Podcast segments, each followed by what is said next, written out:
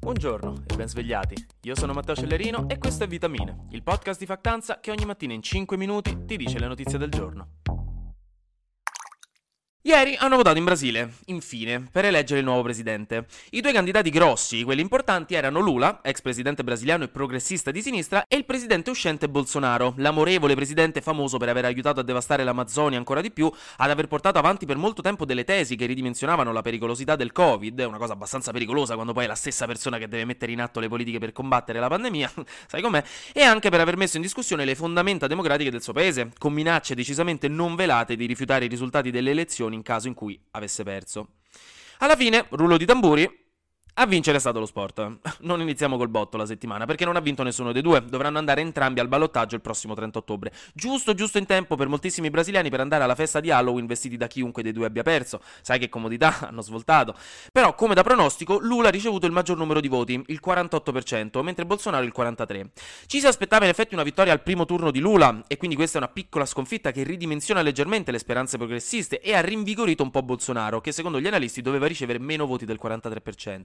Quindi la sfida è ancora aperta, anche se comunque si continua a pensare, a livello generale, che alla fine sarà la sinistra a vincere, ma non ci resta che aspettare. Ma dopo, pensate che poracci adesso si beccano in Brasile un altro mese di campagna elettorale. Io dopo un mese e mezzo di quella nostra volevo perdere la cittadinanza e vivere per dieci anni in un aeroporto come Tom Hanks in Terminal.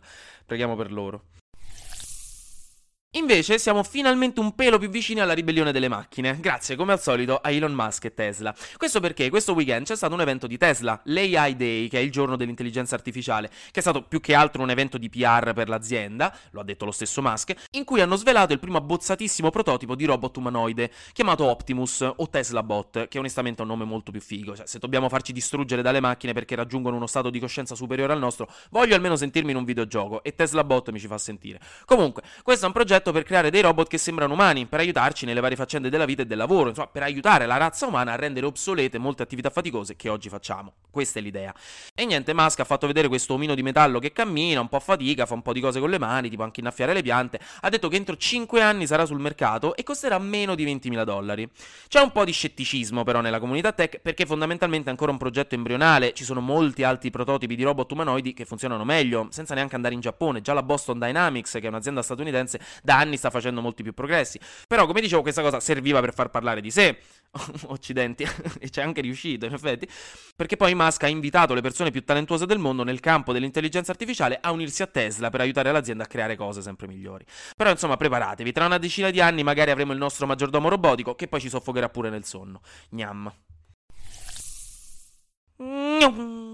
Flash News. La prima ministra britannica Liz Truss ha consigliato a Re Carlo III di non partecipare al COP27 che si terrà a novembre a Sharm el Sheikh. Il COP27 è la conferenza sul cambiamento climatico delle Nazioni Unite. E per tutta risposta Re Carlo non ci andrà, non, non, ci va. Però si è detto molto dispiaciuto perché in effetti lui è famoso per essere particolarmente ecologista e attento alla questione. L'unica cosa che mi stona è che mo tutto il bene hai aspettato 200 anni per diventare re, ti fai dire cosa puoi o non puoi fare da un primo ministro. Cioè, ma dai, se il nonno vuole andare al bingo, fatelo andare al bingo. Ma comunque, in Indonesia si è consumata invece una pesante tragedia, perché durante una partita di calcio a Malang c'è stata un'invasione di campo e la polizia ha reagito in maniera sconsiderata, sparando gas lacrimogeni sia in campo ma anche sugli spalti, e questo ha creato il panico di massa e un fuggi-fuggi generale che ha portato alla morte di 125 persone, tra cui 17 bambini.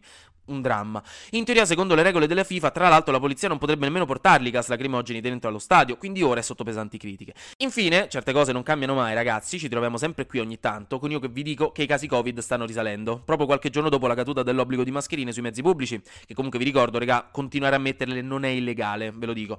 Secondo gli esperti, ora con l'autunno e le scuole riaperte potremmo tornare a un'ondata tra i 50 e i 90 mila casi al giorno, che non è il nostro record, ma comunque bisogna stare attenti. Mi raccomando, la pandemia sta finendo, ma non è finita. Distinzione cruciale, specialmente per i nonni.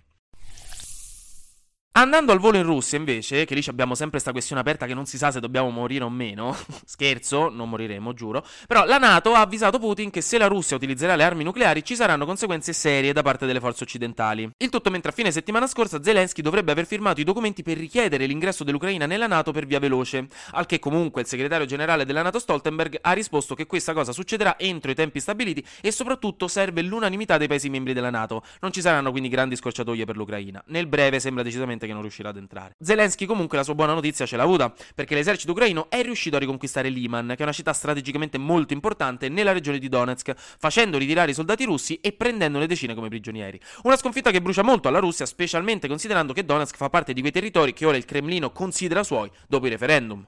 Quindi Chiudo al volo con la notizia probabilmente più importante di oggi, che spero molti di voi potranno apprezzare. Se avete mai visto Community, la leggendaria serie di Dan Harmon con Donald Glover, Alison Brie, Joel McHale, eccetera. Bene, Six Seasons and a Movie si farà. Lo ha annunciato la piattaforma streaming Peacock. Faranno il film di Community, dopo circa un centinaio di anni che i fan aspettavano che si facesse questo benedetto film per chiudere il cerchio. È ufficiale, non viviamo più nella darkest timeline.